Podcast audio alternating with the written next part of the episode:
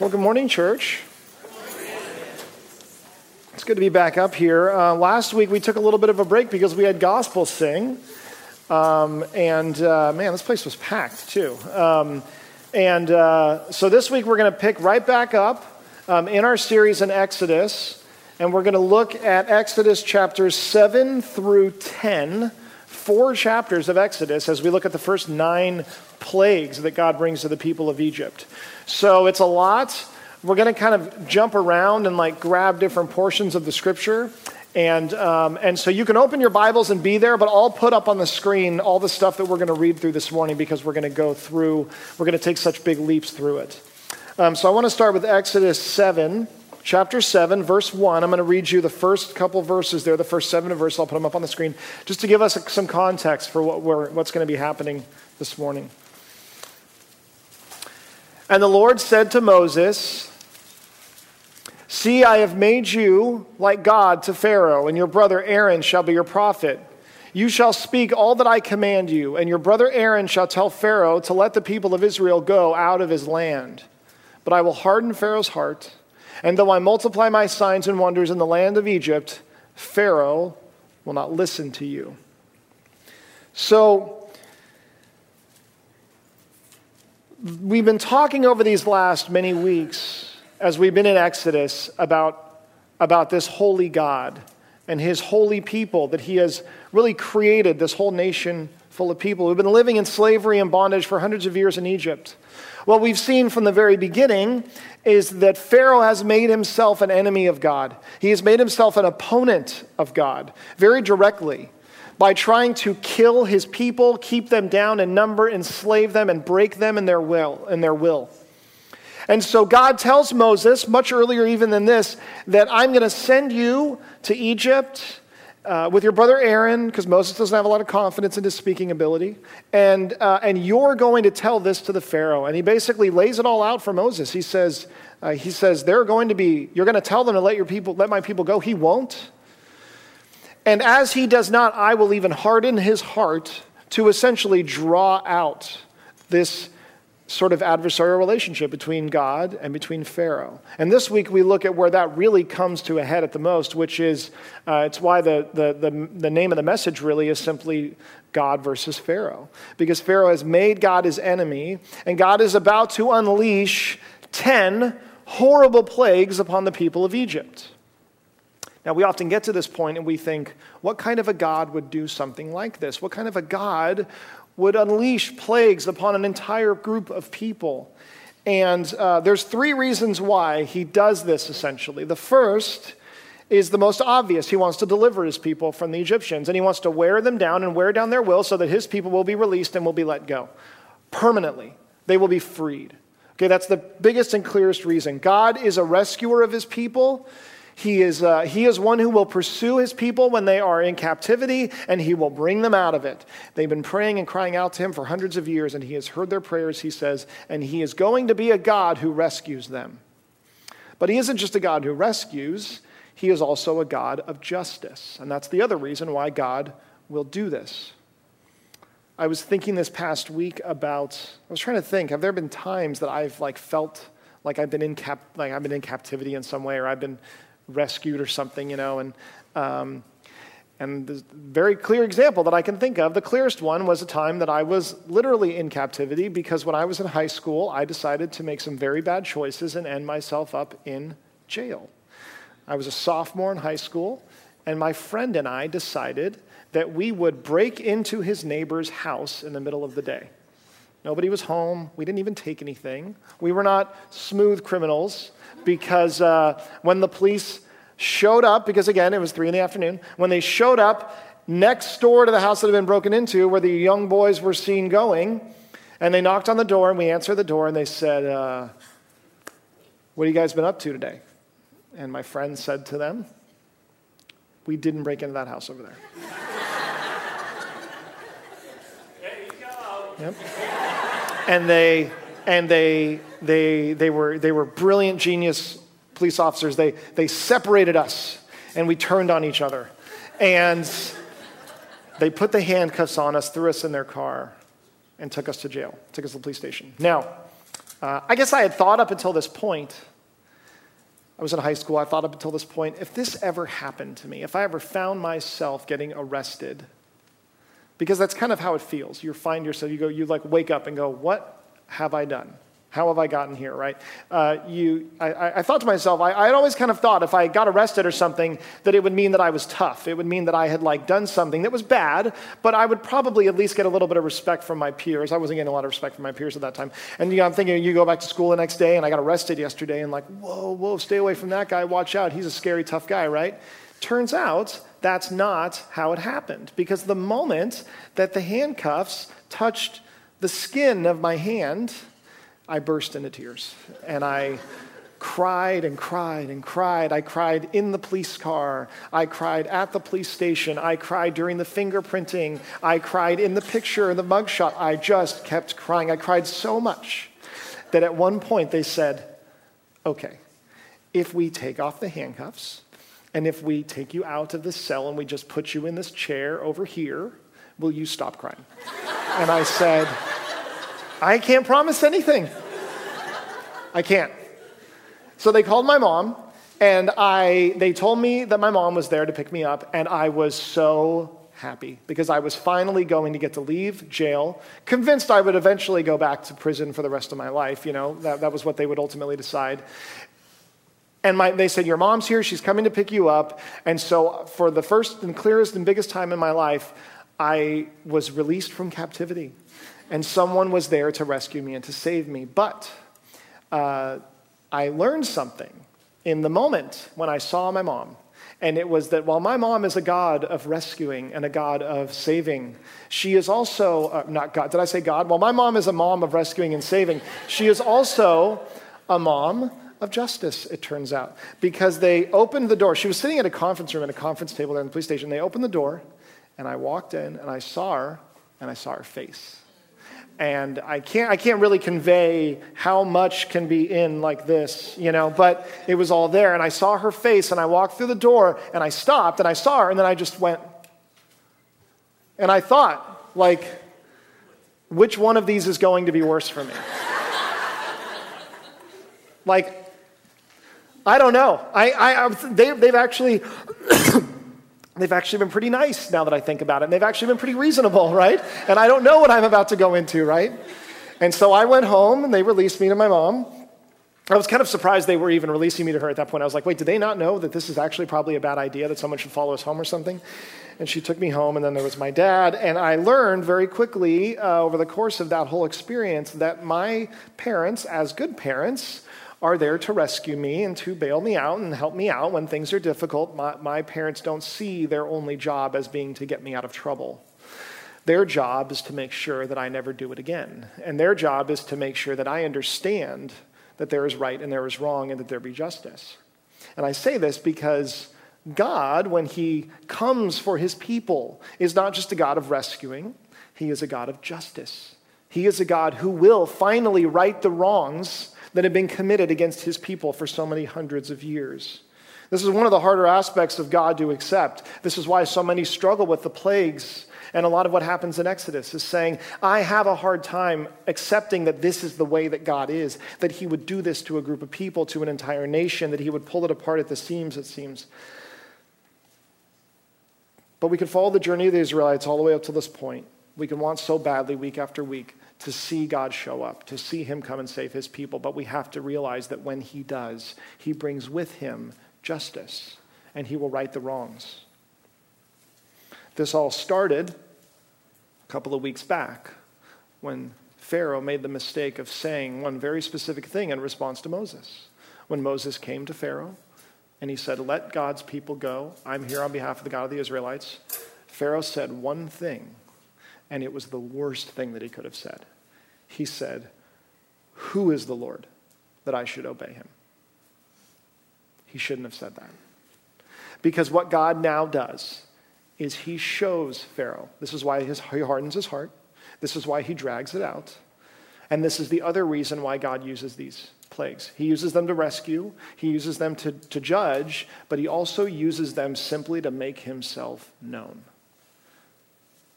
because Pharaoh doesn't know who he is. And the Egyptians don't know who he is. And furthermore, the world doesn't seem to know or understand who God is.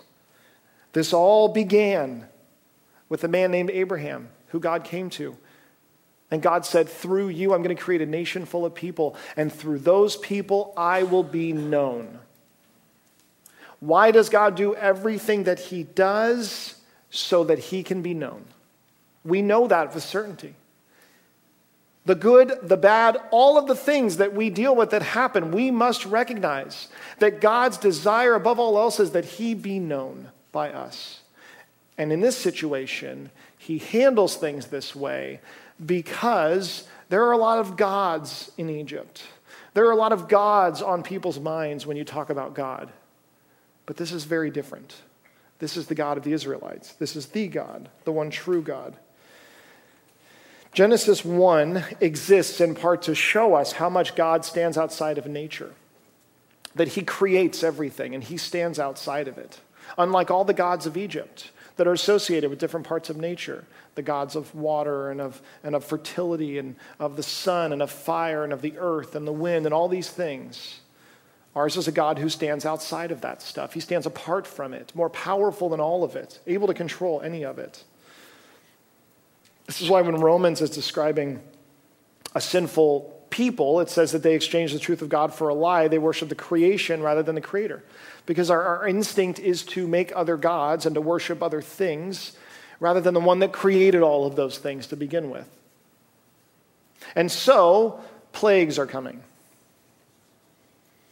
They were intended to be a direct challenge to the god of gods of Egypt because Egypt was not filled with a bunch of atheists. It was filled with a bunch of polytheists, people who believed in a lot of different gods. Pharaoh's line to Moses was this Fine, have your God. I have my God. You have your God. I don't want your God. And I won't impose mine on, upon you. And furthermore, gods existed, it was believed, within the realm of where their people lived, the very land itself. So there's no way that your God is coming into my land to do anything or tell me anything. This is my land. This is Egypt. And Pharaoh believed that he himself was a God, challenging God. So here's what we read about, starting in verse 19.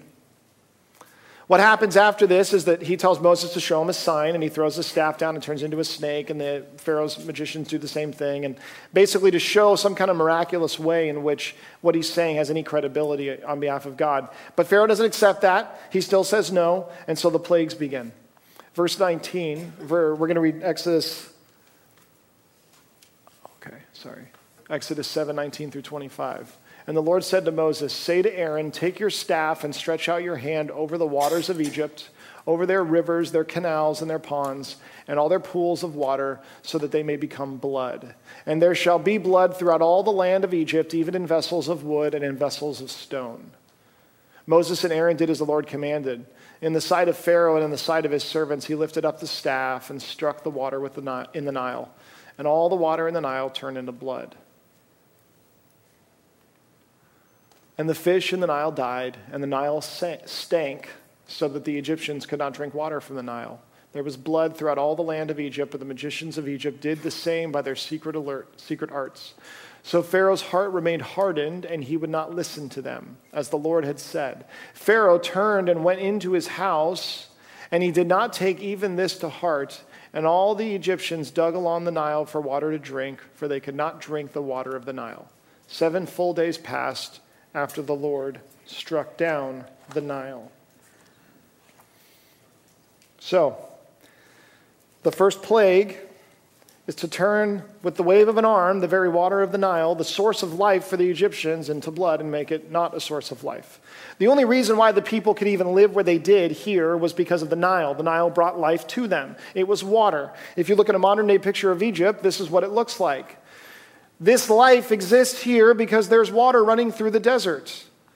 There's cities and people, and there's agriculture and food and things to eat to sustain those people. And all of that is dependent upon the Nile, upon the water, the pools and the rivers and the streams and all the things coming off of it. And with the wave of one old man's hand with a staff, it turns to blood. It's not usable. They can't drink it. It kills the fish. They pile up, and the whole place starts to smell like death. God is showing the Israel, God is showing the Egyptians from this very first plague, first and foremost, very clearly, that I can take away your very source of life. I can, I can make it impossible for you to even live here if I want to. Now, what would any reasonable group of people do? Well, they would go, okay, let's make sure that we have water stored somewhere else so that if this ever happens again, it doesn't get turned to blood. But what does he do? He turns the waters in the bowls and the cisterns and the places where they've stored water, he turns that water to blood as well. He makes it as clear as possible to these people. There is no way that you can hide from me. There's no way that you can protect yourself from me. There's no way that you as a people can go on living if I choose to keep you from living as a people.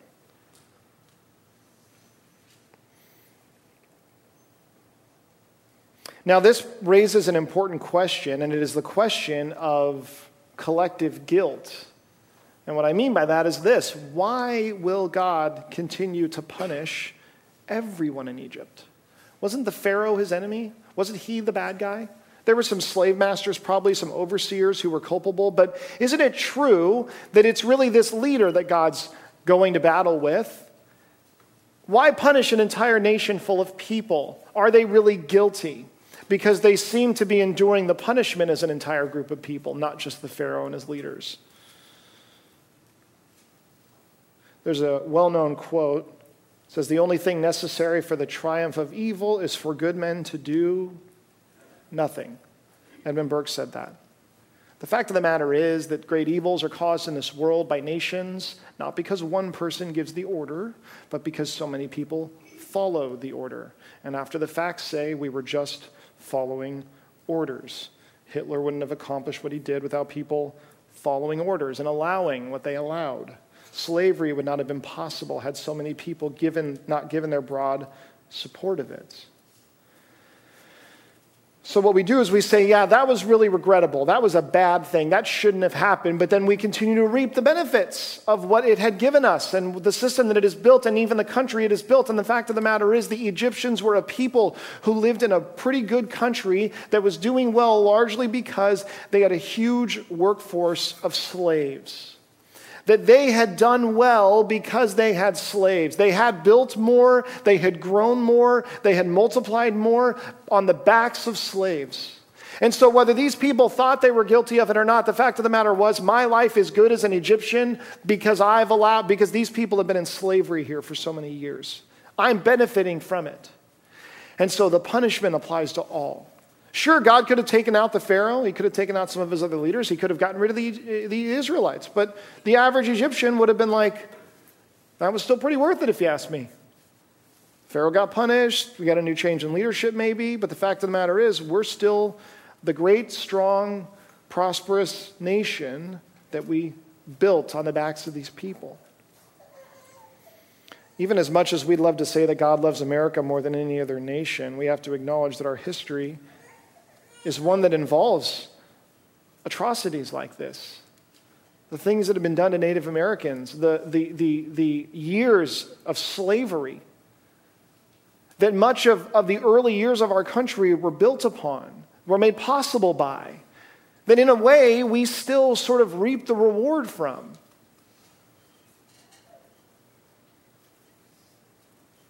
Even the Industrial Revolution was fueled by immigrants coming over from other countries, packing into densely populated cities and factories and living in tenement housing that was deplorable. That's one of the things that caused our economy to grow and explode and for us to begin to do well at an important time in our development as a nation. That, that throughout different places that you look, you see this. The bloodiest war in American history was the Civil War.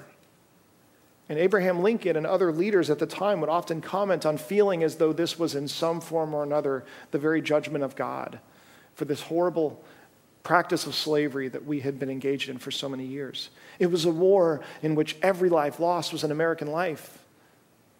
It hurt us no matter what the outcome, no matter what happened. So, for these people, their very source of life is utterly cut off. Their water turns to blood, their fish die, they begin to stink and rot. People can't even set water aside to keep this from happening again. And this is just the first plague. I'm not going to paste this message, by the way, plague by plague for this long, just so you know if you're keeping track. We're going to speed through quite a few of them. But what comes next is the frogs. He calls down a plague of frogs, and frogs begin to come out of everywhere.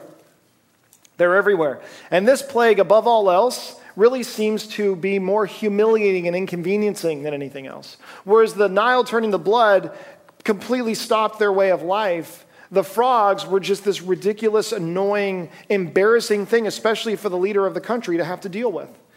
Uh, during Passover Seder's, Jewish children would sing this song, Frogs. It goes, One morning when Pharaoh woke in his bed, there were frogs on his head, and frogs in his bed, frogs on his nose, and frogs on his toes, frogs here, frogs there. Frogs were jumping everywhere. they would sing this song to mock the Egyptians and the Pharaoh because that's what this plague mainly did. It turned the place into just a complete zoo, and it was chaos. There really were frogs coming out of everywhere, and they began to pile up and they began to die. And so we read in verse 8 of chapter 8 the Pharaoh called Moses and Aaron and said, Plead with the Lord and take, to take away the frogs from me and from my people, and I will let the people go to sacrifice the Lord. He gives in. Now, unfortunately, Pharaoh does this a lot. He gives in and then he changes his mind. I believe he probably is truly repentant, covered in frogs, dealing with the chaos of this, saying, I will do anything to make this stop. And then it stops and things calm down. And then he says, Never mind, I'm keeping them. There's no way I'm letting you take these people. How dare you? But this is the first time that he repents. He doesn't mean it, and so, uh, so plagues keep coming. The next plague is one of gnats. Says Moses strikes the dust, and the dust comes up and turns into gnats, and they cover everyone and every animal. The magicians try to do this. The Pharaoh's magicians constantly try to match the plagues. They can't. Pharaoh doesn't repent. Then there's flies. And this is the first plague where Moses actually says the Israelites themselves are going to be protected by the, from this. They live in Goshen, and he says all the Israelites who live in Goshen will be protected by the flies. And so it begins to become apparent to the people of Egypt okay, whatever's going on here, it isn't affecting them and it's affecting us. I wonder if this has anything to do with what they were here collecting straw to make their bricks for and this guy that showed up trying to liberate them. Then the livestock dies. All animals belonging to the Egyptians. Livestock means food, it means your wealth. A big part of a nation's wealth is tied up in the animals that it has. And the Pharaoh doesn't repent. One of the things we see with the Pharaoh is a lot of times when the plague just sort of happens and then it ends, he won't repent. He'll just kind of deal with the aftermath. But when it's an ongoing thing, like frogs on your toes and frogs on your nose and frogs here and there and everywhere, it wears him down and he says, okay, fine, I'll do whatever I have to do to get this thing to stop. Then there come the boils. Uh, he grabs some dust or some ash out of a furnace and he throws it in the air, multiplies, covers everyone's skin, and people are covered in painful boils that they can't get rid of. The magicians can't even show up to try to do this. Which at this point, Pharaoh's probably thinking, guys, I don't want you to do more of the stuff. I want you to fix it or make it go away. And they don't ever do that. Part of, again, why they do these things, why God chooses these things, is because each and every one of these plagues is an attack on an Egyptian god. Frogs, the god of fertility that helps in childbirth, uh, there are goddesses over the water, and the Nile that very, very much brings life. Um, gods that protect livestock. Gods that protect, uh, like, kind of your, your, your body's ability to heal that, that they would pray to when they wanted healing. They didn't want to be sick. So there's been water turning to blood, frogs everywhere, gnats, flies, all your animals have died. You're covered in boils. And this is what happens. In chapter 9, verse 14 For this time I will send all my plagues on you yourself and on your servants and your people, so that you may know that there is none like me in all the earth. For by now I could have put you out, I could have put out my hand and struck you and your people with pestilence, and you would have been cut off from the earth. But for this purpose I have raised you up, to show you my power, so that my name may be proclaimed in all the earth. You are still exalting yourself against my people and will not let them go. What he says to them is pretty obvious, actually. God says, I could kill you with one, you know, snap of my fingers. I could kill you, and you would be gone. But I'm not going to do that. One, because you continue to exalt yourself over these people. And two, because I am accomplishing something through this. And I'm going to run, I'm going to let all of these plagues run their course now. And you as a people will see exactly who I am. And you will stop exalting yourself over them as if you're their God. So then he brings hail. And there's a warning given for this one, and it's important because God comes to Moses, and Moses comes to Pharaoh and says, Hail like you have never seen will fall down from the sky. And so if you go indoors, you'll be safe. You'll be reasonably protected by this stuff. So you can tell your people that, he says to the Pharaoh. So Pharaoh has a choice. He could take care of his own people at least, show himself to be a good leader, but he doesn't. The people don't hear it from him. He doesn't pass that word along. He sends Moses away and says, I don't care what you have to say to me. The Israelites make sure they're indoors. They are not struck by the hail. And it's not just hail, it's fire from the sky, lightning and thunder, and rain. It destroys their crops. It kills more animals and people. It destroys their buildings, their homes. But fortunately, it hadn't destroyed the wheat because the wheat hadn't yet sort of produced. And so they go, okay, at least we have wheat left. At least that wasn't, uh, that hadn't produced fruit basically or bared fruit uh, in, in time for harvest. And so we still have that. The hail didn't destroy it. And then come the locusts. And the locusts come. Locusts are unpredictable. You don't know where they're going to go. You don't know where, like anything. You, you, there's no way to even really effectively track locusts. People have tried. All we know is that they show up in a great cloud and they consume everything. And then they leave and there's nothing left. And so the locusts came and they ate all the wheat. They ate everything else that was left. And then they left. Pharaoh considers letting some people go. Throughout the course of this, he said, okay, fine, your men can go. Okay, fine, your people can worship, but they have to worship here in Egypt. They can't leave. He goes back and forth on all these things, and Moses every time says, no. That's not what we've asked for. That's not what the God of the Israelites has asked for. That's not what he'll accept. This is what he will accept and nothing less. And so then comes the ninth plague, the darkness. It says uh, in the text that it is darkness that can be felt. It's that dark. And for three days, Egypt is plunged into pitch darkness. Now, when you translate the word felt, it's the word grope, like in the darkness. You grope around in the darkness trying to find your way. Scripture uses this language a lot to describe people who are blind, living in sin, who don't yet see the truth of what life really is about. Even in the New Testament, when, uh, when Paul is preaching in Acts, one of, the most, one of the most incredible things that he says as he's preaching in the synagogue one day is he describes God as somebody that people will begin to see, and then he says they will feel their way towards him. Like you're in the dark, and you feel your way closer and closer to God into the light out of the darkness. The people are plunged into darkness for three days, not the Israelites, just the Egyptians, and then we read this. But the Lord hardened Pharaoh's heart, and he would not let them go. And then Pharaoh said to him, Get away from me. Take care never to see my face again. For on the day you see my face, you shall die. Moses said, As you say, I will not see your face again.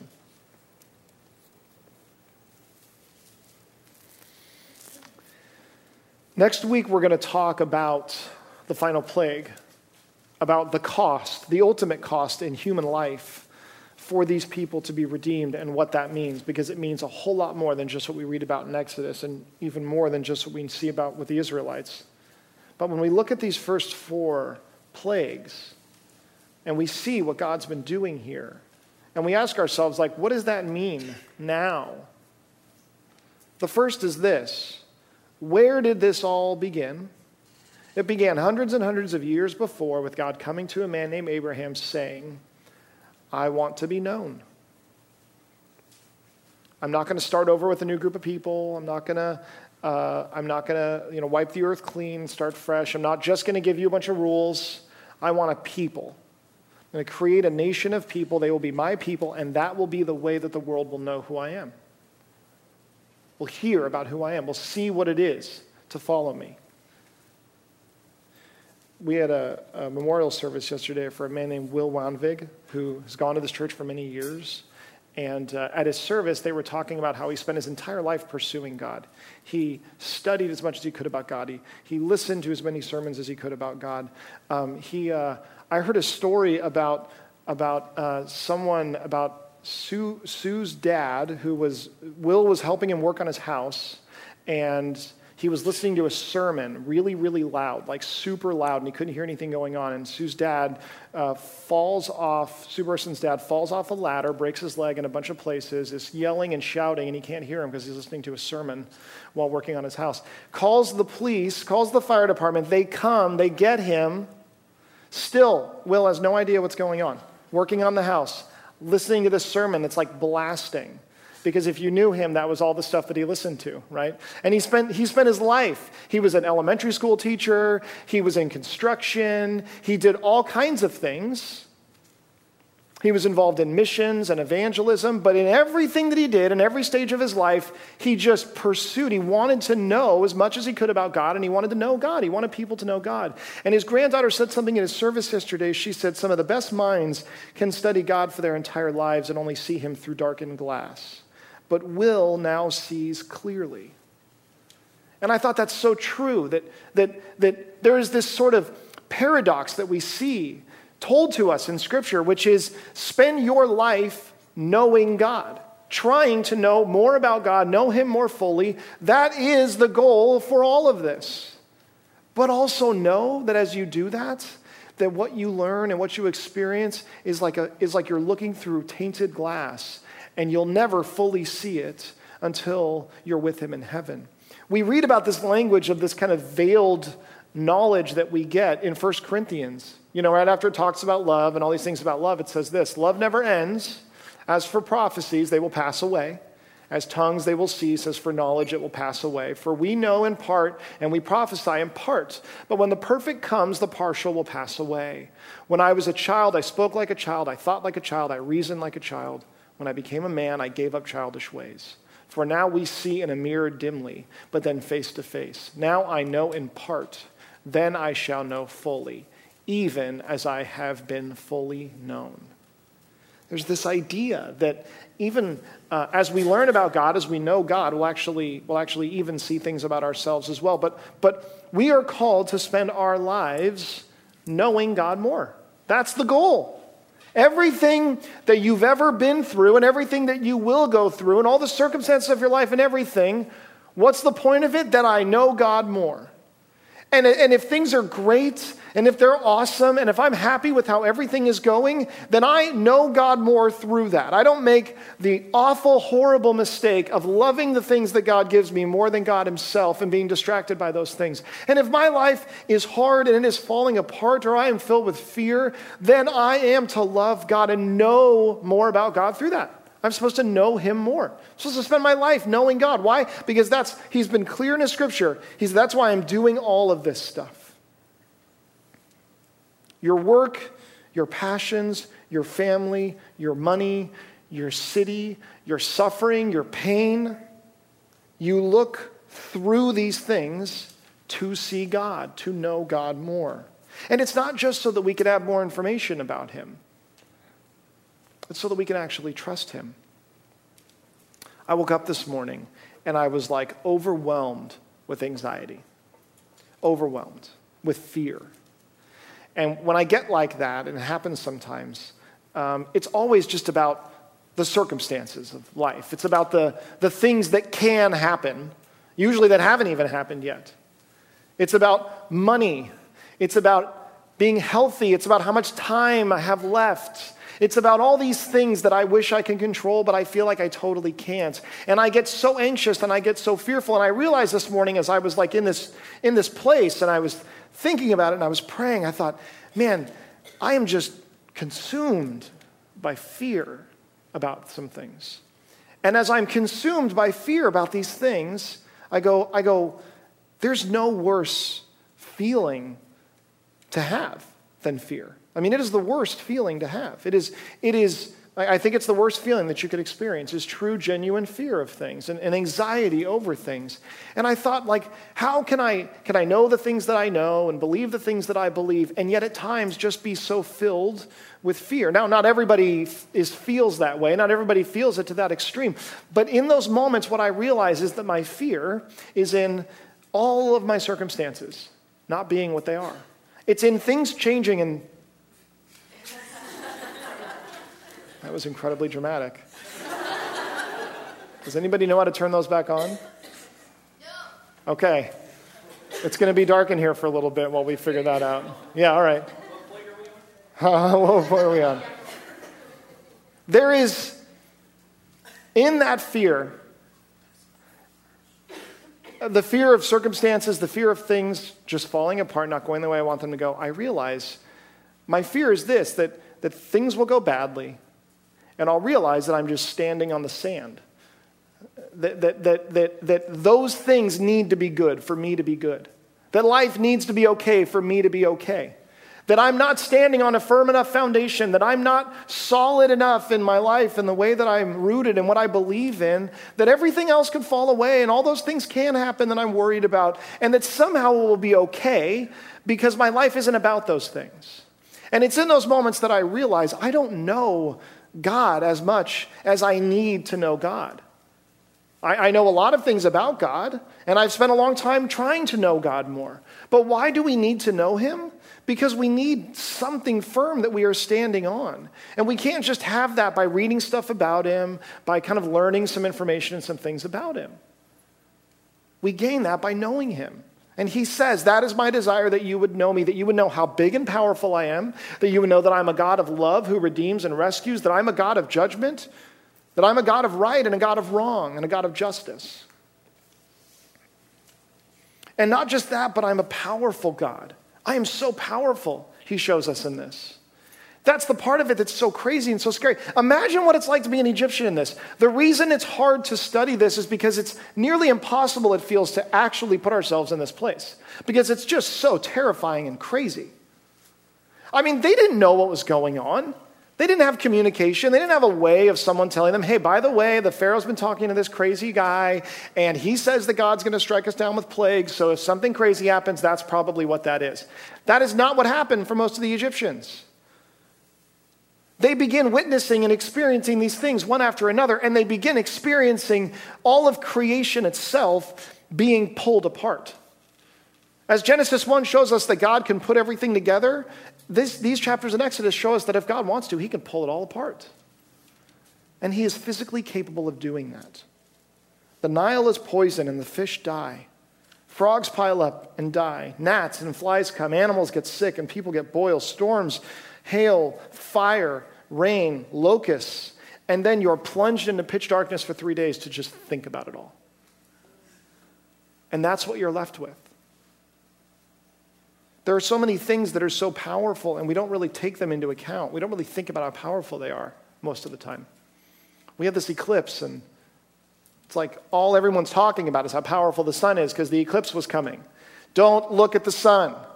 Don't look at the sun unless you're in totality. Don't look at the sun. If you look at the sun, wear the glasses. You got the wrong glasses, get the right glasses. It's powerful. The sun is powerful. And like it's there, it gives us life. We don't think about it a lot.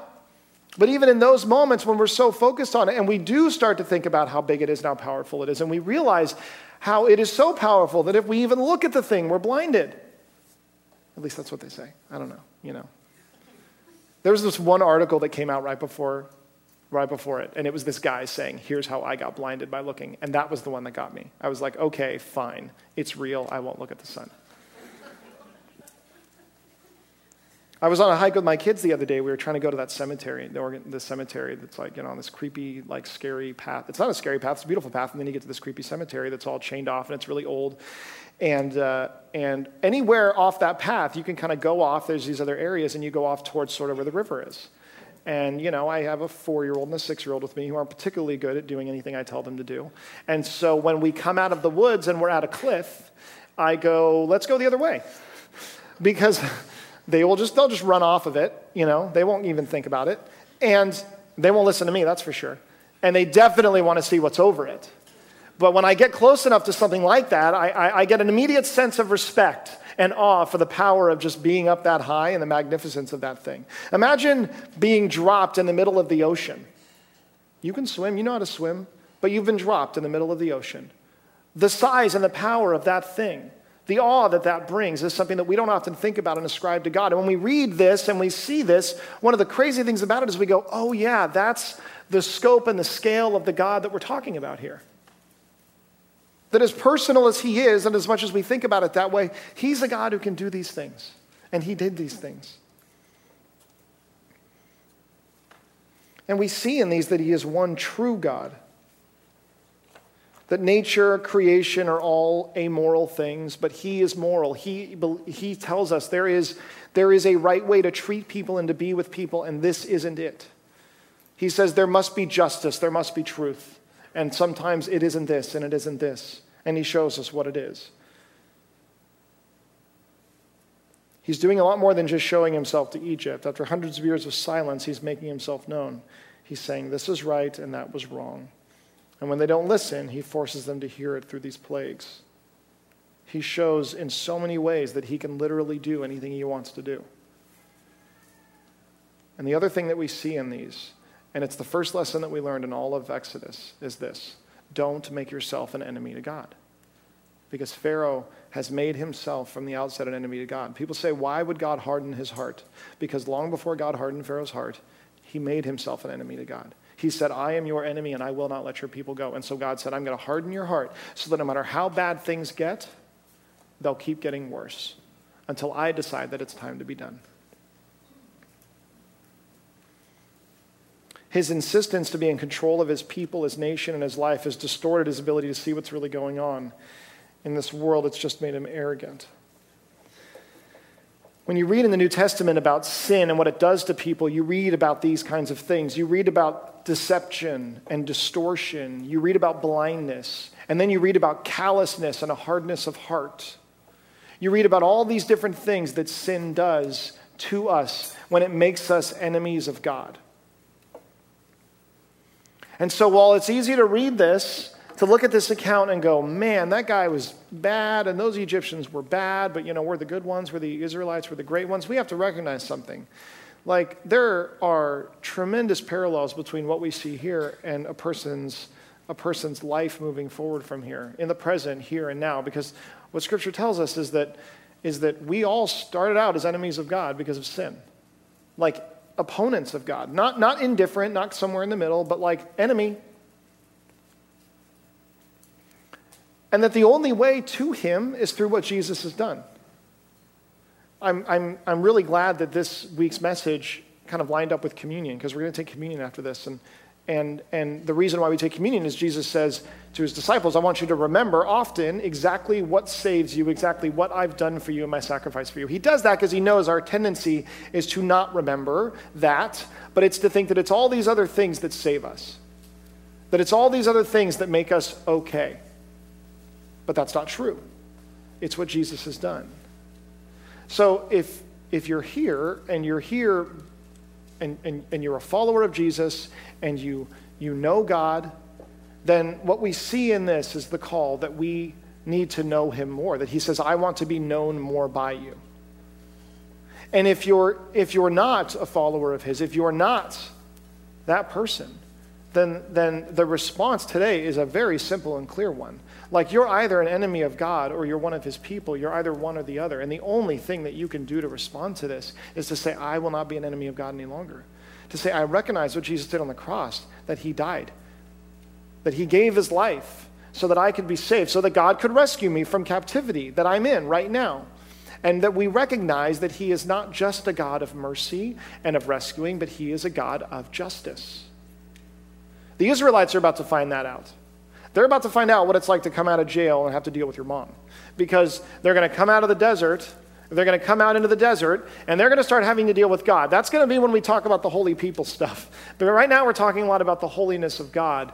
But when we get to that, we realize that He is a God who has these two sides to Him, and they're so incredibly important for us to follow Him moving forward. So we're going to take communion, and we're going to do it a little bit differently than we've been doing it for a while, at least. We just have it on some tables, and There's one here, and one here, there's one in the back. And um, as, the, as the band leads through the next couple songs, we're going to spend some time in reflection. We're going to spend some time in response to this. Um, you can come up and kneel and pray if you'd like to. You can, uh, you can just, whenever you feel led, you can go to one of those tables. You can take communion at the table. You can take it back to your seat and take it there. I'm not going to get back up and lead anybody through it. That's just something that you can do. Um, uh, like I said, we do this because Jesus, when he, on the very last night he was with his disciples, he ate with them, and after he ate, he took bread and he took wine, and he said, I want you to take this often in remembrance of me. He said, I want you to take this bread, which represents my body, which has been broken for you. When you eat it, I want you to eat it in remembrance of me. He says, I want you to take this wine that, has been, that represents my blood that's been spilled for you. When you drink it, I want you to drink it in remembrance of me. As long as you eat this bread, drink this drink this blood, you'll, you'll or drink this wine, you'll proclaim my death until I return again. And that's why we do it, because we're prone to think that it's all these other things that could save us. Or we're prone to think that we're not really dead to begin with, that we're not really enemies of God to begin with. And that communion is a reminder to us of exactly where we stand and where we stood and where one day we will, we will be. So let's pray. Father, we thank you for this time this morning. We thank you for your word. I thank you that you're a good God and a great God. You're a God of justice and you're a God of mercy and saving. Lord, we confess that we often think we know enough about you already. We often think that we're doing just fine, but we're not. God, our prayer is that as we reflect upon what you did there in these chapters that we've read, what you did um, in Egypt, was that you revealed who you are to your people and to your enemy. That you revealed how big and powerful you are. You revealed how loving you are in rescuing your people, and you revealed that you are a just God and that you will not let evil go unrepaid, Father. I pray that as we reflect on that, that we would reflect upon just how very fortunate we are to have a God like you, Lord. It's in your name we pray. Amen. Father, we recognize that as we sing it. There really is no one like you. There's no one that can stand beside you. There is nothing that even comes close to you. But for a lot of us, we have to confess that we don't really feel that way much of the time. That there are lots of things that we think are better than you or are as good as you. And we look to those things, God, instead of you. Father, you are a God who is merciful, who is loving. You're a God who rescues, pursues, and you're also a God who is just, who punishes the evil, judges the wicked. God, we love this about you, even though at any given point in our lives, each of these things is really hard for us to accept. We pray that you would be that God in our lives that we would know you more fully and be changed as we know you more, Lord. We pray that as a church that we would be standing upon the gospel, what we just remembered through communion, that we would be a place that has the gospel and brings forth the gospel more than any other thing that we do or are about, Lord. Father, it's in your name that we pray. Amen. Amen. God bless you guys. Have a great week.